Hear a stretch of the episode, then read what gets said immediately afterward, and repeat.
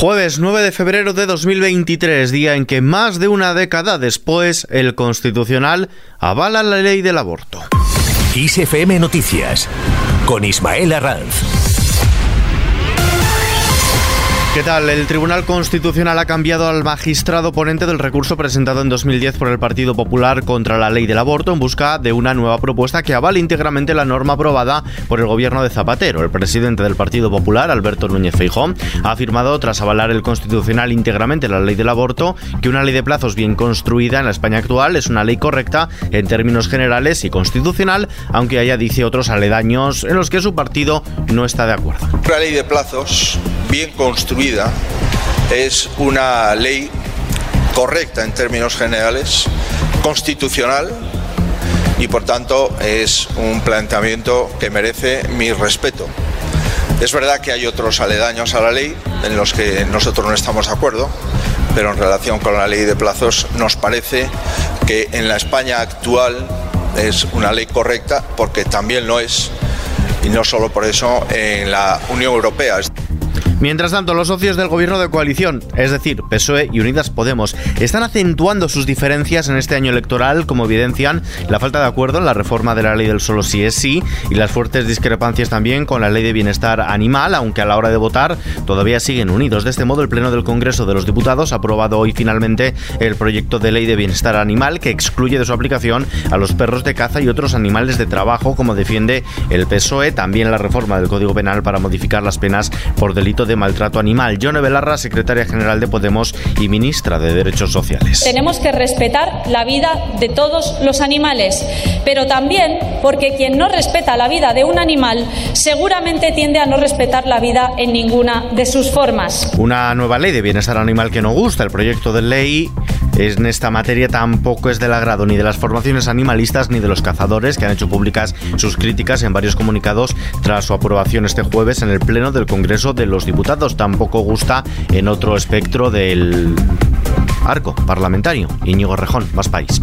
Una ley que deja fuera a la inmensa mayoría de animales, a los de caza, a todos los de trabajo, a los que despelleja la industria peletera y a la tauromaquia, no puede contar con nuestro apoyo ni creemos que pueda llamarse enteramente de bienestar animal. Por otro lado, urge cambiar la ley del solo sí es sí. La vicepresidenta segunda del Gobierno, Yolanda Díaz, y el portavoz socialista en el Congreso, Pachi López, han urgido a llegar a un acuerdo sobre la ley del solo sí es sí, a dejar de hacer ruido con declaraciones de uno y otro lado que no ayudan en nada y que pueden perjudicar más a las víctimas. El número de condenados por delitos sexuales que se ha visto beneficiado por el nuevo marco de penas que recoge la ley asciende al menos a 507 entre revisión de condena a la baja y sentencias posteriores en aplicación de la norma. Desde el pasado 7 de octubre, cuando entró en vigor la reforma del Código Penal, se ha ordenado la excarcelación de 42 personas.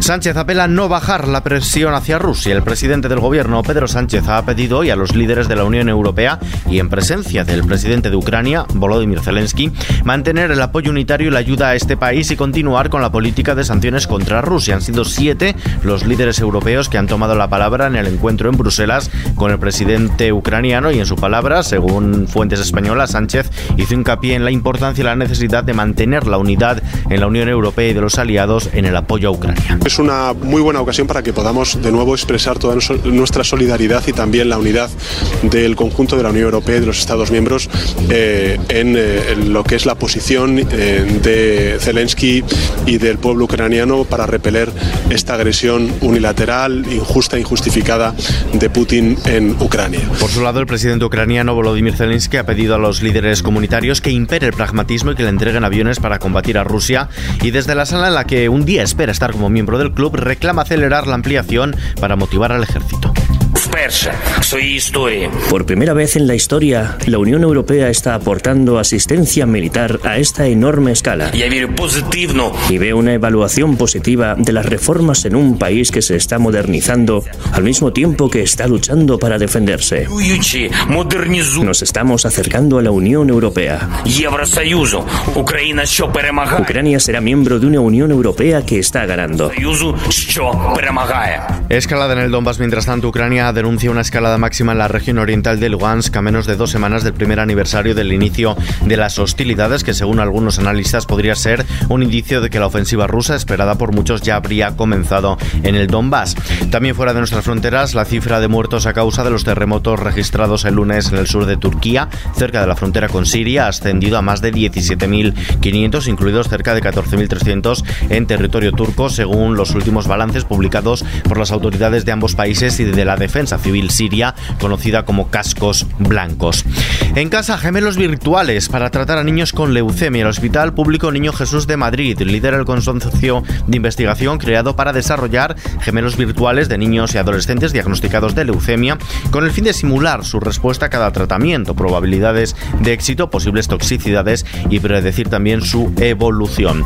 En la página económica, aluvión de compra de letras del Tesoro, la vicepresidenta primera y ministra de Asuntos Económicos, Nadia Calviño, adelanta que en el acumulado de este 2023 la web del Tesoro ha recibido peticiones de compra de deuda por parte de particulares por un valor total de 1.100 millones de euros, algo que en su opinión, en la opinión de Calviño, refleja la confianza de los inversores especializados, tanto nacionales como internacionales, y también por parte de los ciudadanos en la economía española.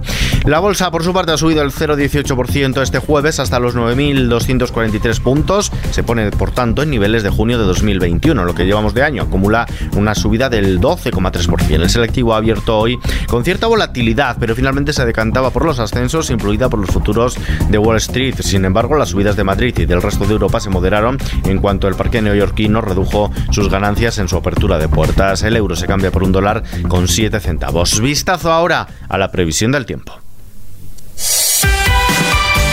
Meteorología prevé para mañana viernes un ascenso de las temperaturas máximas en el norte y noreste peninsular y heladas en el interior de la mitad norte y del cuadrante sureste peninsular. Serán localmente fuertes en los Pirineos. Intervalos nubosos en Baleares, el sureste peninsular, Mediterráneo andaluz, con probables precipitaciones débiles en el entorno del Cabo de la Nao y del estrecho poco nuboso despejado en el resto del país.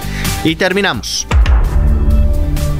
Este sonido se va a dejar de escuchar en muchos hogares españoles, el que indica que vas a ver un producto de Netflix. La compañía ha anunciado que acaba con las cuentas compartidas entre distintos hogares donde los suscriptores deberán establecer la ubicación principal de su cuenta a través de la conexión del dispositivo o la aplicación de una dirección IP. Además, los suscriptores que tengan una segunda residencia o que viajen con frecuencia a la misma ubicación deben abrir la aplicación de Netflix en sus dispositivos móviles mientras están conectados a la red Wi-Fi de su ubicación principal una vez al mes y a continuación cuando lleguen a la segunda ubicación. A partir de este momento los suscriptores deberán tener mayor control sobre quiénes pueden acceder a su cuenta que está diseñada para un solo hogar y para las personas que en él viven. La plataforma recuerda que en la actualidad hay más de 100 millones de hogares que comparten sus cuentas, lo que reduce la capacidad de invertir en la creación de grandes historias contadas, dicen, con series y películas de la máxima calidad.